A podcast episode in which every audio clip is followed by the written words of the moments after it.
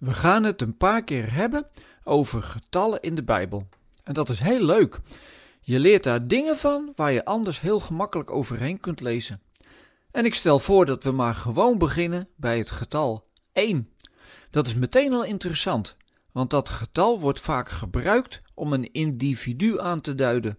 Dan staat er bijvoorbeeld niet dat de legeraanvoerder een soldaat een opdracht geeft, maar dat hij één van zijn soldaten de taak geeft.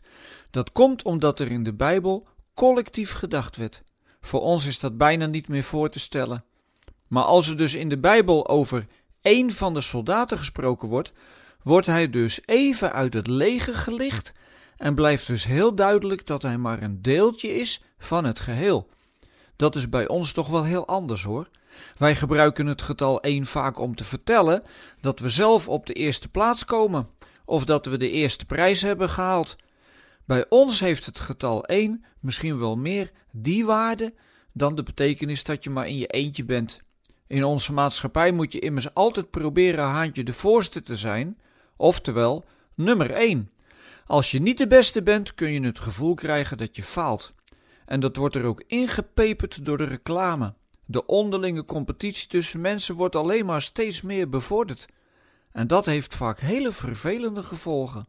Burn-out, het gevoel maar waardeloos te zijn als je niet de beste bent, mensen die ten koste van anderen nummer 1 willen zijn. Het maakt de maatschappij alleen maar harder. Maar in de Bijbel heeft 1 ook nog een andere belangrijke betekenis. En dan gaat het over het unieke. Zoals God is er maar één. Niemand is met hem vergelijkbaar. En er is maar één God die we moeten aanbidden. Het wordt vaak in het midden gelaten of er nog meerdere goden zijn, want dat is niet zo belangrijk. Want waar het om draait, is dat je kiest voor die ene.